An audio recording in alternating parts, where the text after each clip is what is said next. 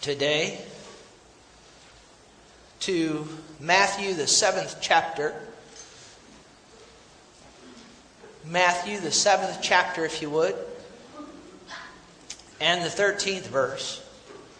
Matthew chapter 7 and verse 13. Heavenly Father, we thank you for the opportunity to go into your word. We ask that you would anoint me to say what it is that you want said, anoint the ears of the people to hear what it is that it is you're saying from your holy written word. And as this message goes out, we trust it'll touch those that need to be touched, not only here in this auditorium, but also over the internet. As people listen to this around the world, and that it would go forth and do what you want done. In Jesus' name we pray. Amen. In Matthew 7 and verse 13, Jesus says this He says, Enter by the narrow gate, for wide is the gate, and broad is the way that leads to destruction, and there are many who go in by it. Because narrow is the gate, and difficult is the way which leads to life. And there are few who find it. Titling this message today, The Two Gates. The Two Gates. Jesus described here in this passage two gates. And that's what the Spirit of God has put on my heart to talk about today the two gates. One is wide, the other narrow. One leads to a broad way, the other a difficult way. One leads to destruction and hell, the other leads to life and heaven. One through which many pass, the other through which only a few by comparison pass. One is a gate of truth, the other a gate of deception. As I said today, I'm going to talk about these two gates. I'm going to say some things about them which needs to be said, which the Holy Spirit has laid upon my heart to say. I want to compare and contrast for you, for anyone listening to this message, whether in this auditorium or on the internet, compare and contrast these two gates. First of all, both are gates. But besides that, they have little else in common. Both gates declare to come just as you are. Both sing the song just as I am without one plea. Both gates are beautiful. Yet the wide gate is far, far more attractive and infinitely more beautiful than the narrow gate. But beware of the beauty of this wide gate, for it is a deceptive beauty culminating in death, destruction, and hell.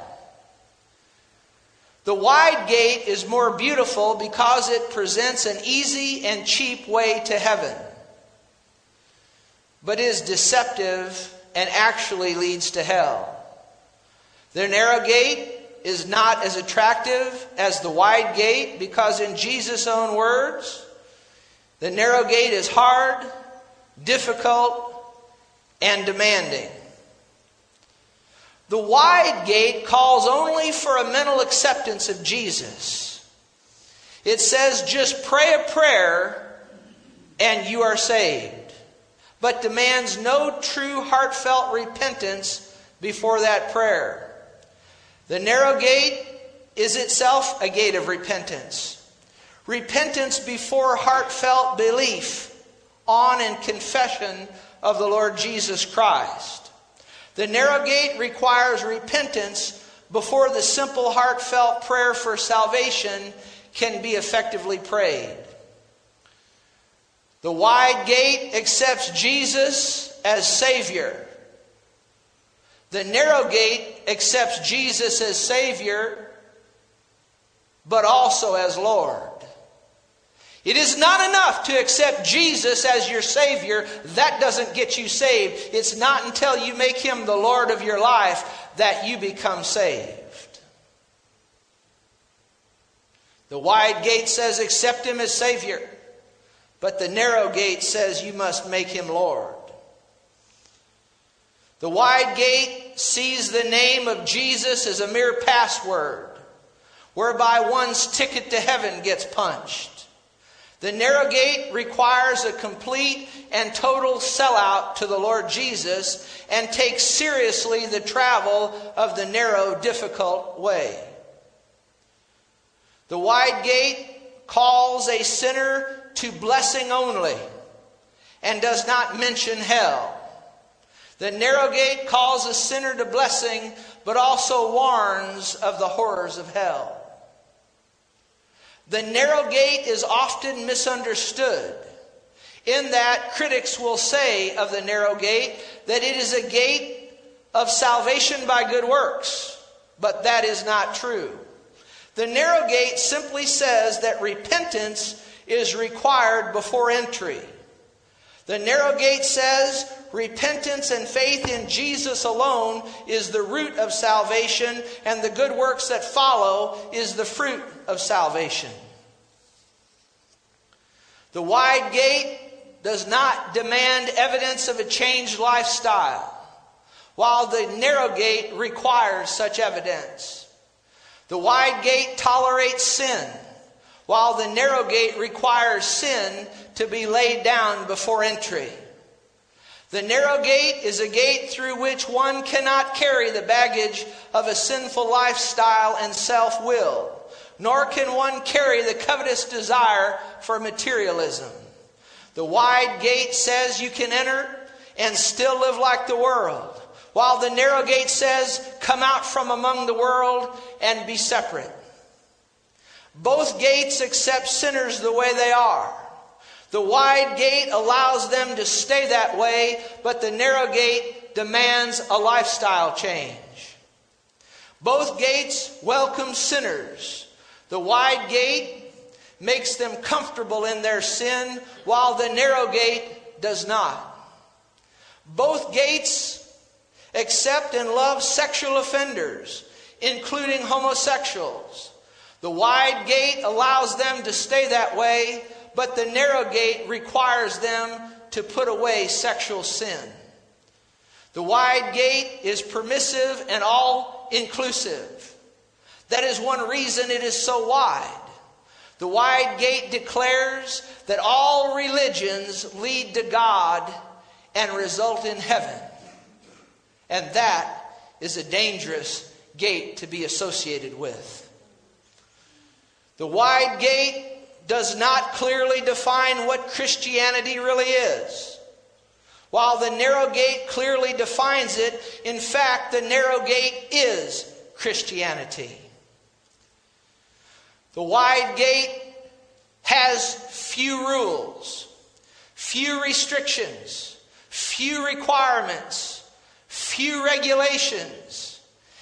The, the, the wide gate says we are about grace and not about the thou shalts and the thou shalt nots. Thus, making the minister of the narrow gate look grumpy, mean, and not relevant to the modern time. This wide gate, in actuality, does not represent the grace of God, but rather a greasy grace. This greasy grace and the ministers of the wide gate ultimately lead the massive crowds right into the middle of the pit of hell.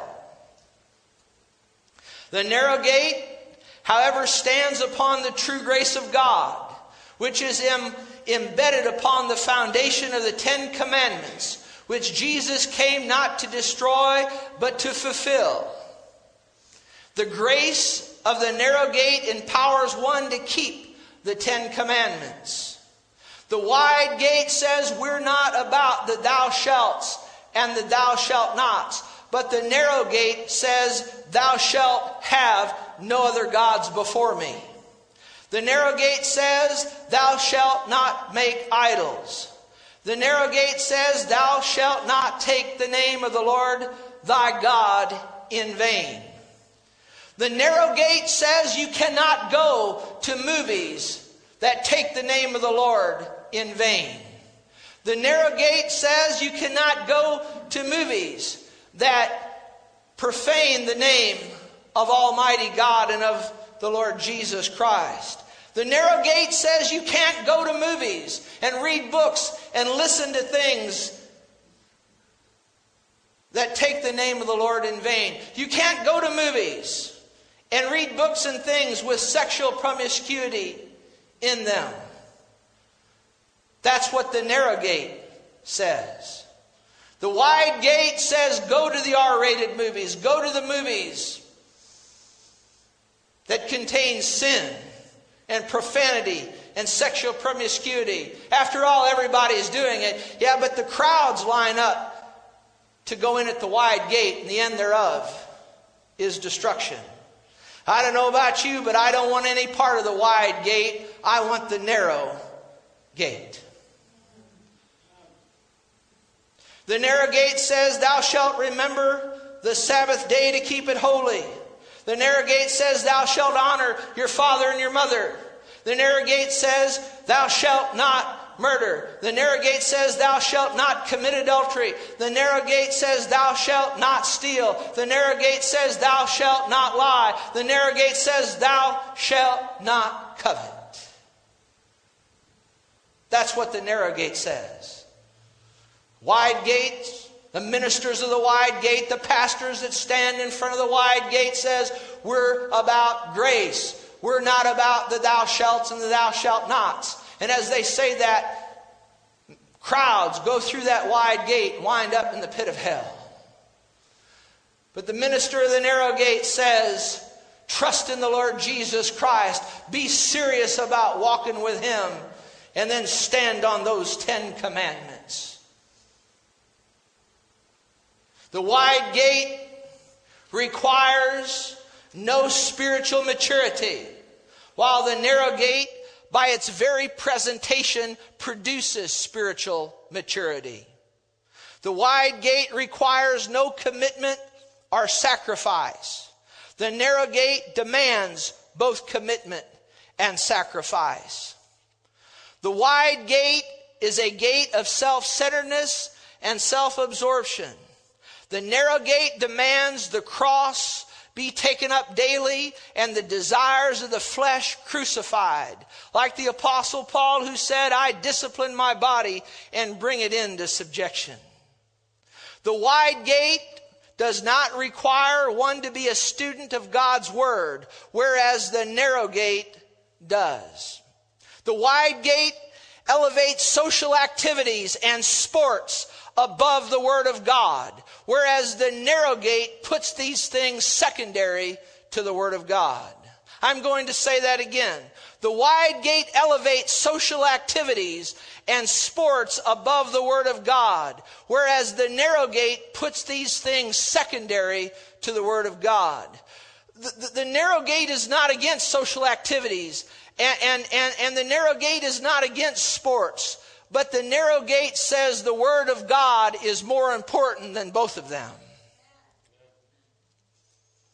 Both gates say, both the wide gate and the narrow gate, both gates say God is not mad at you. The wide gate says he never gets angry or mad. But the narrow gate says that if we begin to practice sin, it is a fearful thing to fall into the hands of the living God. The narrow gate says, knowing therefore the terror of the Lord, we persuade men. And further, the narrow gate says, consider the goodness and the severity of God. You see, the wide gate will only present you with the goodness of God. But the narrow gate presents you not only with the goodness of God, but also with the severity of God. I'm going to say that again. The wide gate presents you only with the goodness of God, but the narrow gate presents you with the goodness of God and the severity of God. The Bible says in the book of Romans, consider therefore the goodness and the severity of God. God is a good God. Don't misunderstand me in any way. He is a good God, and it's the goodness of God that leads sinners to repentance. But there is also a judgmental and severe side to God. You must realize that preachers and ministers who stand at the narrow gate are usually not very popular. Notice, if you would, 2 Timothy chapter 4 and verse 2. And I'm going to read this out of the Amplified Version. 2 Timothy chapter 4 and verse 2 out of the Amplified Bible. Talking about now ministers, preachers who stand at the narrow gate. Let's look at the characteristics of such an individual. Notice, herald and preach the word. That's what a minister does who stands at the narrow gate. They herald and they preach the word. Keep your sense of urgency. Stand by. Be at hand and ready. Whether the opportunity seems to be favorable or unfavorable, whether it's convenient or inconvenient, whether it's welcome or unwelcome. You, as a preacher of the word, are to show people in what way their lives are wrong. That's not very popular. That's not going to cause the masses to show up to, to hear.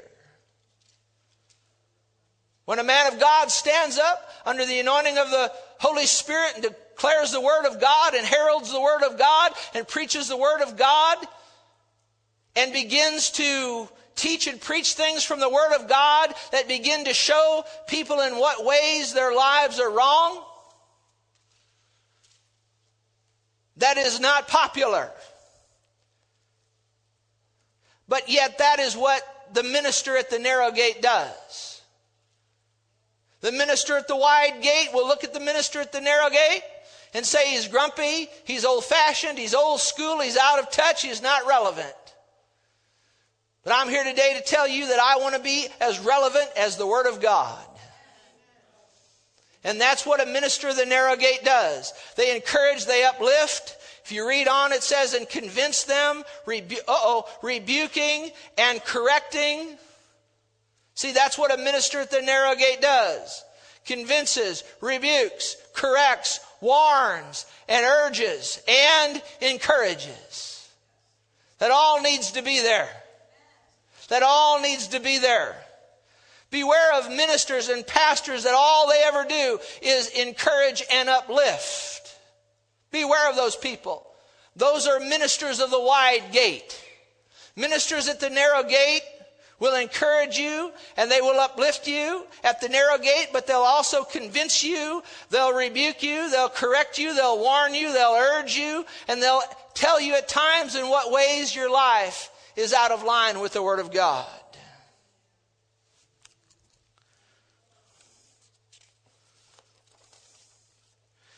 Noting again where it says here, as a minister of the Word of God to show people in what ways their lives are wrong. That's what a minister at the narrow gate does. A Facebook post came some days ago from a person that Pastor Diane and I both know. They were sitting with their family in a church just prior to the start of the service. And via their cell phone, they posted the following on Facebook. And here's what they said I'm so glad we are in a church where we know that the pastor is not going to come out here and tell us about something we are doing wrong. We never have to worry about that in this church. We're always encouraged and uplifted. And I'm here today to say this that when they walk through the doors of that church, they walk through the wide gate that leads to hell and destruction. This person would not attend a church where any of the prophets of the Old Testament or any of the apostles of the New Testament or even where Jesus Christ himself was the pastor. You need to understand that, that in this day in which we live, and really it's nothing new, but, uh, uh, uh, but in this day in which we live, there's so many Christians, they would not attend a church where the Lord Jesus was the pastor. Because you see, Jesus encourages and he uplifts, but then he also says, uh, this is what you're doing wrong, you need to make it right. And if you don't make it right, judgment will follow. You need to understand that the apostles, when they would preach and teach, they weren't, they weren't very popular. And, and the Old Testament prophets, likewise, when they would preach and teach, uh, uh, it, it didn't make very many people happy. You know, the majority of people seem to always be looking for the easy way where little is required of them. The Old Testament prophet Jeremiah had to deal with this. He told the people what God was saying. It was not popular or what they wanted to hear. It certainly wasn't what the king wanted to hear, as the king took Jeremiah's prophecy and had it burned, and then ultimately threw Jeremiah in prison. While the false prophets, these ministers of the wide gate, See, Jeremiah was a minister of the narrow gate. These false prophets were ministers of the, of the, of the wide gate. And they told the people what they wanted to hear. And they were exalted, yet Jeremiah, the minister of the narrow gate, winds up with his prophecy burned and in prison. And I just heard the Holy Ghost say on the inside, to say this, not in my notes, but here's what he wants me to say that the minister of the wide gate shows up to entertain you. To entertain you. To keep you amused. That's what the minister of the wide gate does, but the minister of the narrow gate shows up not to entertain, but to build you up in the Word of God.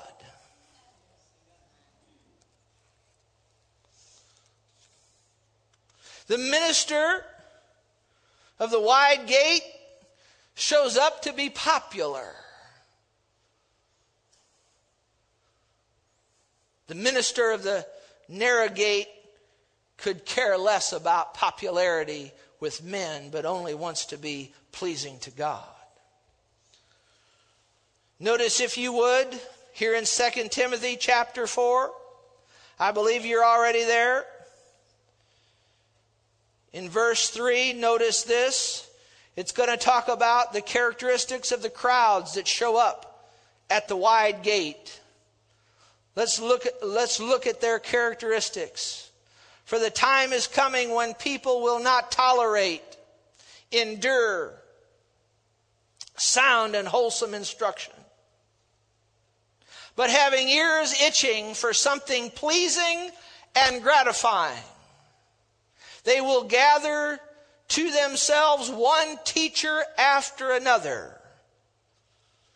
To a considerable number, chosen to satisfy their own liking and to foster the errors they hold. These are people who show up at the wide gate, and these are ministers at the wide gate. The people have ears itching. Tell me something I want to hear. Tell me something that's going to please me. Tell me something that's going to make me laugh. Tell me something that's going to make me chuckle. And there are ministers that are all too willing to do that. But they're at the wide gate. And you know where that leads. Verse 4 says, And will turn aside from hearing the truth and wander off into myths and man made fictions. That's what you have at the wide gate. Notice, if you would, Matthew chapter 7. Go back there, if, if you would, please, with me. And I'm going to read some verses here out of the Message Bible that I think are very, very eye opening. Actually, we opened in Matthew 7, verse I believe it was verse 13 in the New King James, but now I want to read some verses out of the Message Bible. As we read through these verses, I want to further point out to you the preachers, the pastors, the ministers at the wide gate. Because they're out there by the multitudes, and you need to be aware that they're out there, and you need to know the characteristics of such. I've already mentioned some things, but I think that these passages will drive it home even more. Matthew chapter 7, verse 13 in the Message Bible, Jesus is speaking and he says this Don't look for shortcuts to God. Talking about the wide and the narrow gate. He says the market is flooded with surefire, easygoing formulas for a successful life.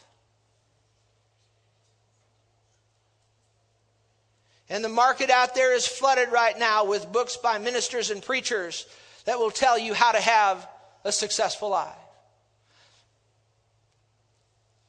Tell you how to be happier.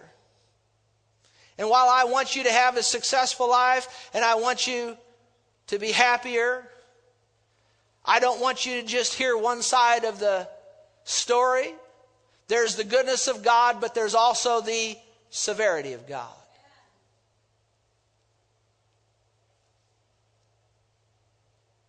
Don't look for shortcuts to God. The market is flooded with surefire, easygoing formulas for a successful life. That can be practiced in your spare time. Don't fall for that stuff, even though crowds of people do.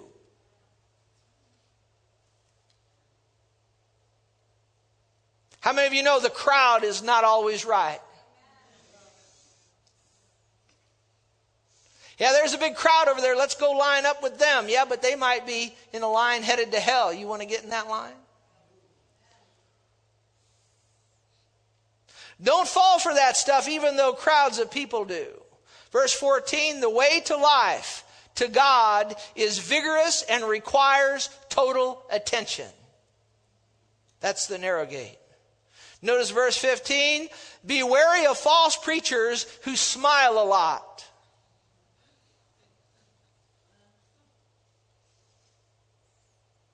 I didn't put that in there. That's what the message Bible says. Yeah, Pastor Terry, he's up there in the pulpit. He's bold and he's, you know, he's just old school. He's just an old grump. I like to have fun. I like to smile. I like to.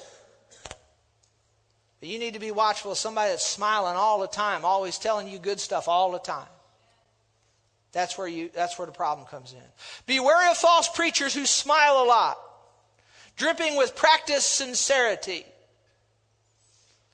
And I might add, or I might comment, it's a better way to say it, who refuse to take a stand against sin and are all inclusive, who only and always preach the good stuff from the Bible. Be wary of those. They refuse to talk about the consequences of sin and the subject of hell. Avoid those preachers like you would the plague because they stand at the wide gate beckoning, beckoning you to enter, and the end thereof is hell. The Bible says chances are they're out to rip you off some way or another. Don't be impressed with charisma. Look for character. I'm going to read that again. Don't be impressed with charisma. Look for character. Who preachers are is the main thing, not what they say. Now, what they say is important, all right, but I, have learned this over the years. It, it's more important to have character.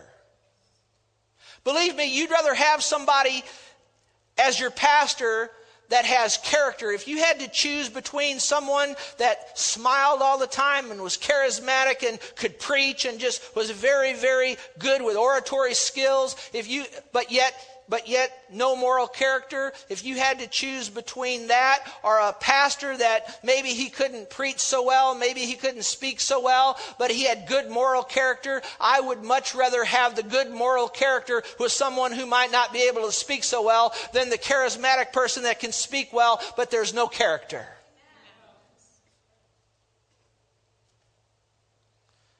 Who preachers are is the main thing, not what they say. A genuine leader will never exploit your emotions or your pocketbook. And when a preacher stands and they say, you know, if you'll give into this offering or if you'll, you know, send money to my ministry, there's going to be some kind of miracle debt cancellation, or if you'll put in a dollar, you're going to get a hundred back, and all of that nonsense, which the Bible does not teach. Those are ministers at the wide gate, and all they're interested, they're not interested in your soul, they're just interested in your money. And they're to be avoided. A genuine leader will never exploit your emotions or your pocketbook. These diseased trees with their bad apples are going to be chopped down and burned. Notice verse 21. Knowing the correct password. Listen to this. Knowing the correct password, saying, Master, Master. This is Jesus talking. He says, knowing the correct password. You see, at the wide gate, uh, uh, the, the, the name of Jesus is nothing more than a mere password. But Jesus here says, knowing the correct password, saying Master, Master, or calling Jesus Lord, Lord, for instance, is, notice what he says, isn't going to get you anywhere with me. What is required is serious obedience, doing what my Father wills. Can anybody say amen? Don't be deceived to think that you can just say Jesus, Jesus, and that's going to get you into heaven. He said it right here. He said, What is required is serious obedience, doing what my Father wills. Are you saying that our good works can win our salvation? That's not what I said. What I said is that you get saved by repenting of your sins and, and, trusting in Jesus with your whole heart. That's how you get saved. That's how you miss hell. That's how you make heaven. That's how you enter through that, that narrow gate. But you see, if you've really entered through that narrow gate, you're going to sell out to the Lord Jesus, there's going to be a lifestyle change. No, you're not going to be, be perfect, no, no more than I'm perfect. You're still going to miss it and all of that, just like I've missed, miss it and all of that. I'm not, that's not what we're saying here. But what we are saying is that if you just walk up here to the front and say, Jesus is Lord, and then you go out and you, there's no lifestyle change, uh, what I am saying is you didn't go through the narrow gate, you went through the wide gate. Just saying Jesus is Lord isn't going to get you saved unless it comes from a repentant heart and you're serious about selling out to the Lord Jesus Christ. Yeah, but John 3:16 says for God so loved the world that he gave his only begotten son that whosoever believes in him will be saved. Yes, but that word believe doesn't mean just have a mental assent. It means that you totally and completely sell out to him. I'm not talking about salvation by good works. I'm talking about, about salvation by grace through faith in the Lord Jesus. But once that salvation power hits your heart, you seriously serve Him from then on. That's what the narrow gate is all about. The wide gate is just say Jesus is Lord, Jesus, Jesus, Master, Master, and then just go right on through and never change. There's never a, never any change of heart. Those people went through a wide gate and wind up in hell. Verse 21 again, knowing the correct password, saying, Master, Master, for instance, isn't going to get you anywhere with me. What is required is serious obedience, doing what my Father wills. Verse 22, I can see it now. At the final judgment, thousands strutting up to me, strutting up to Jesus, and saying, Master, we preached the message. We bashed the demons. Our God sponsored projects had everyone talking. Our God sponsored projects had everyone talking. And do you know what I'm going to say? You missed the boat. All you did was use me to make yourselves important. You have to understand, and the Spirit of God wants me to get this across to you and anyone listening on the internet, that these ministers that stand at the wide gate, many times they love crowds, almost without exception. They love crowds more than they love people. They love crowds more than the souls of men, women, boys, and girls.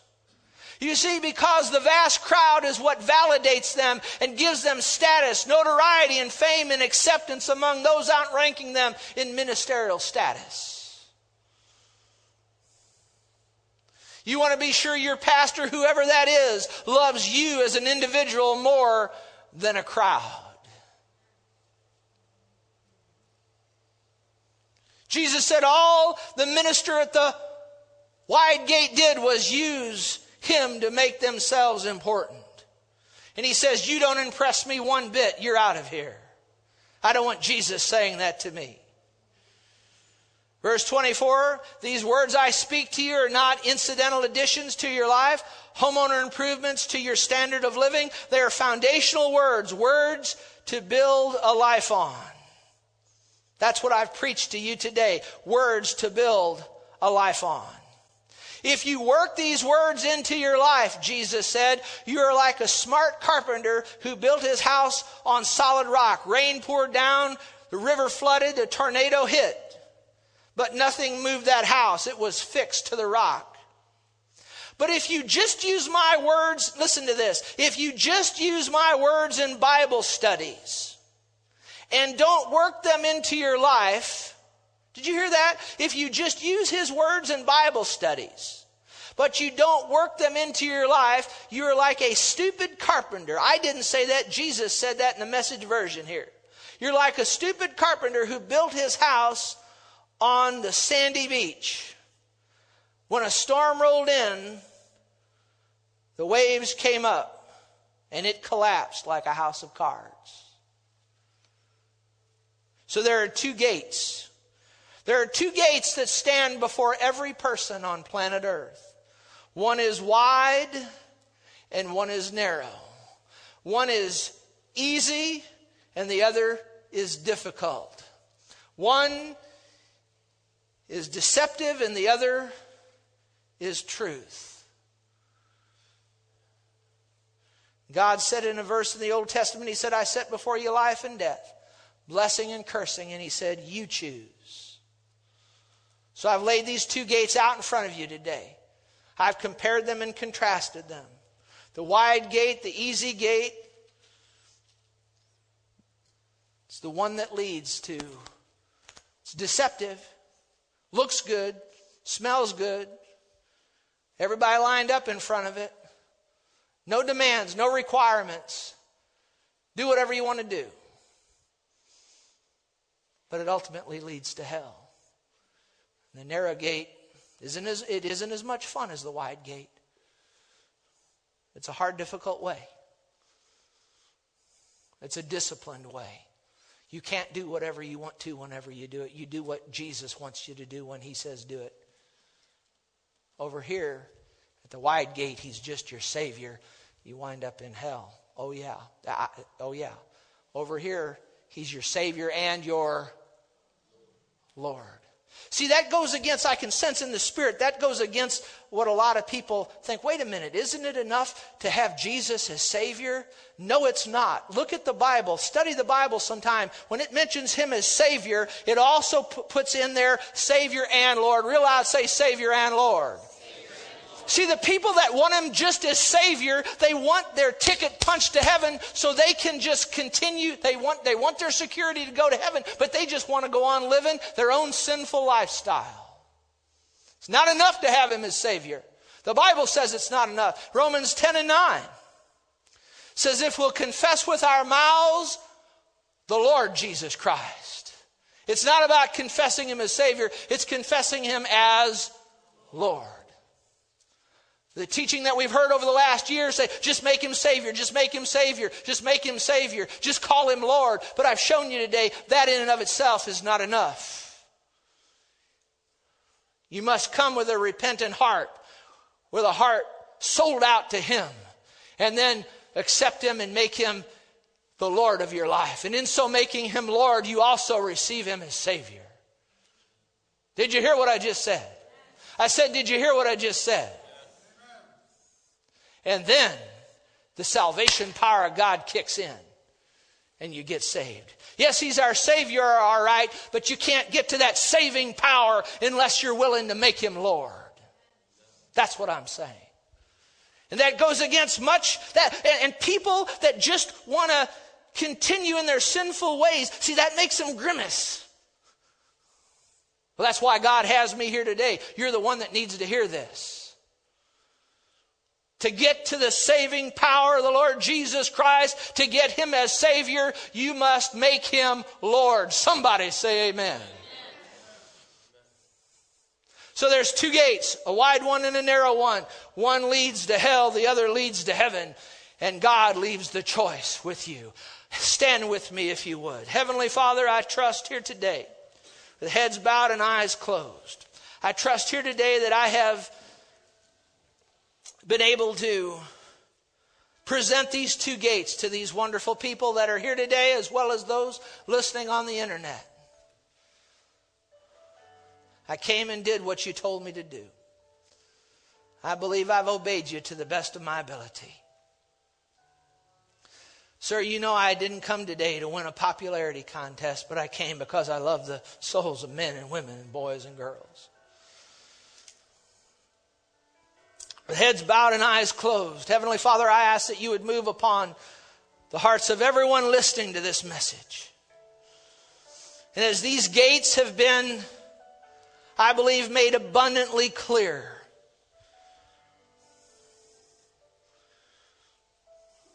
that each one here today would be able to make a wise choice and that they would, I pray for the people that they would choose wisely. I realize that many of the people listening to this message have already made that decision and they've already walked through that narrow gate. But perhaps there are some here today or even listening by internet that this was a wake up message to them and they've come to their senses and they've thought, oh my, I've been a wide gate ent- ent- enterer and I've been, I've come in through a wide gate. And I see now that that gate is not the gate I need to have gone through. Well, run back out that gate. Get out of that wide gate. Leave that wide gate. And enter the narrow gate. Where Jesus is that gate. Jesus said, I am the door. Jesus said of himself, I am the way, the truth, and the life. Jesus says, No one comes to the Father except through me. There's no other way to heaven except through the Lord Jesus Christ.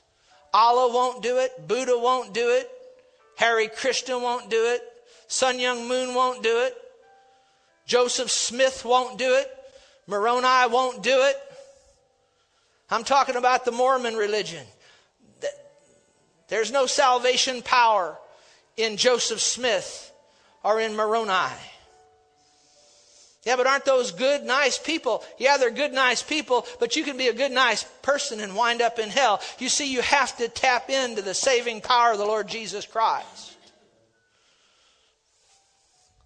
Buddha stands at the wide gate. Joseph Smith and Moroni of the Mormon faith stand at the wide gate. Allah stands at the wide gate. Isn't Allah and Jehovah the same? No, they're not.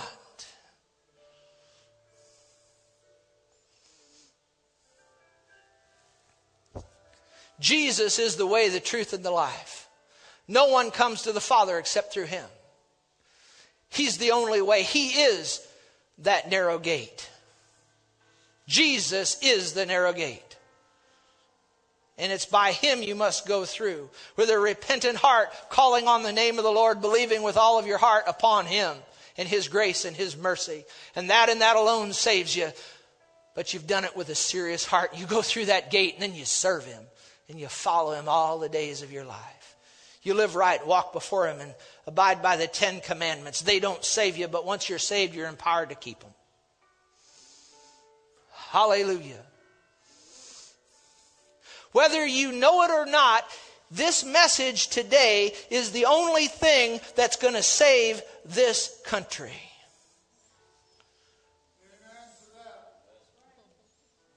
Now, I didn't, and, and, and, and I'm not saying it's what I, me, what I've said. I'm not talking about me.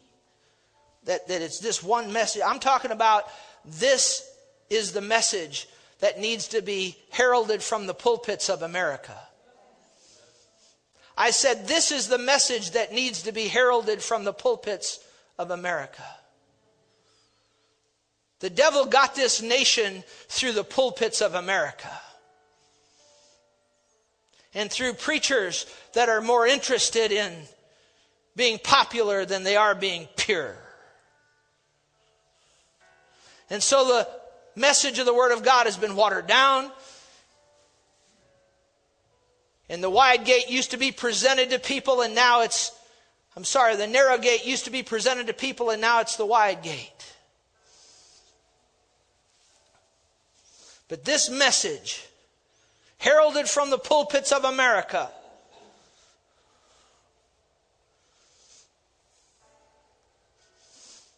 is the only message that, that, that, that gives this nation a chance. And then the people have to respond. The Christians of this nation need to fall back more in love with Jesus Christ than they are in love with their local baseball team. They need to fall back more in love with the Lord Jesus Christ than they're in love with their football team. I'm not against baseball, I'm not against football, but, but I'm telling you, Christians have fallen, they're more in love with baseball, football, golf than they are in Jesus. We need to love Jesus more than anything else. We need to love him more than football, more than baseball, more than crocheting, more than knitting, more than going to the mall, more than going to the flea market, more than going to the garage sale. We need to love him more than our spouse. We need to love him more than our children. We need to love him more than our pet. Can you say amen? amen? We need to love all those. Don't misunderstand me, but we need to love him more. I heard the Spirit of God. He reminded me of this. Jesus said,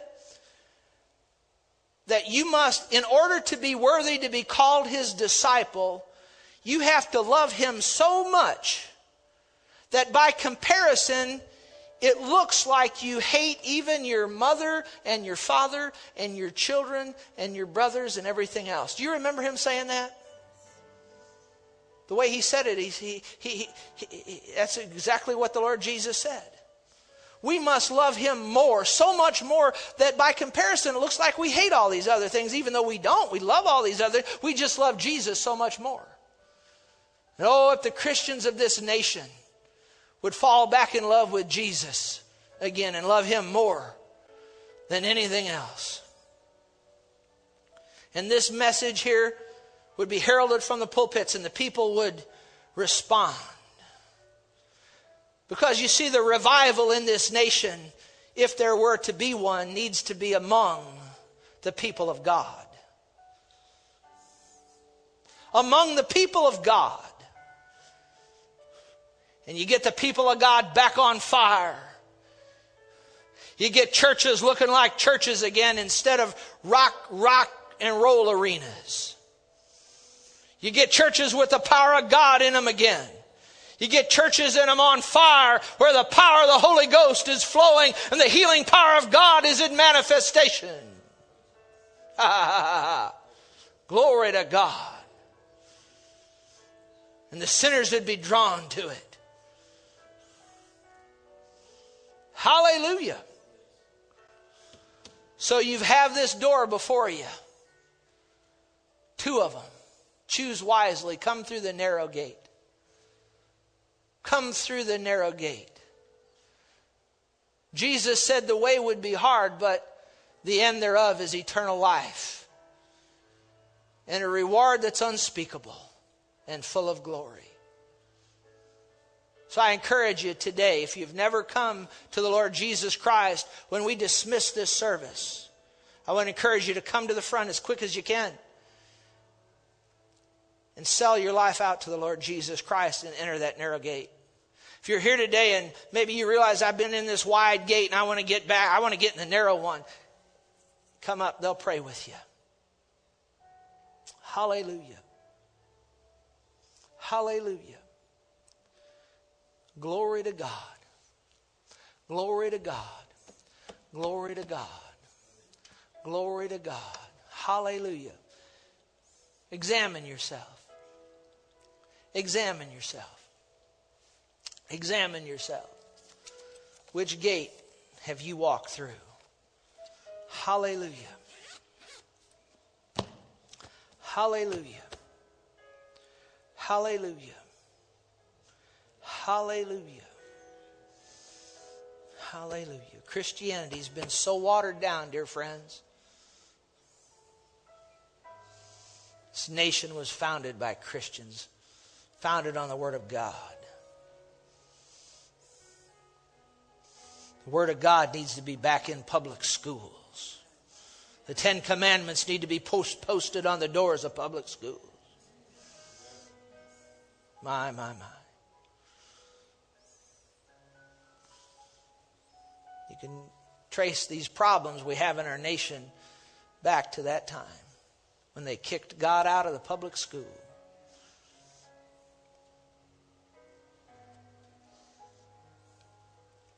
My, my, my. Well, I'm glad I came today. I sense the anointing of God here today. Hallelujah. I believe this service is making a difference in people's lives. Not because I preach it, but because it's the Word of God. Father, I pray for us all that we'd all walk worthy of the calling by which you've called us. That we'd be lights in our community, lights on the workplace. And that when people saw us, they'd see the joy of the Lord and they'd see something that that they don't have that they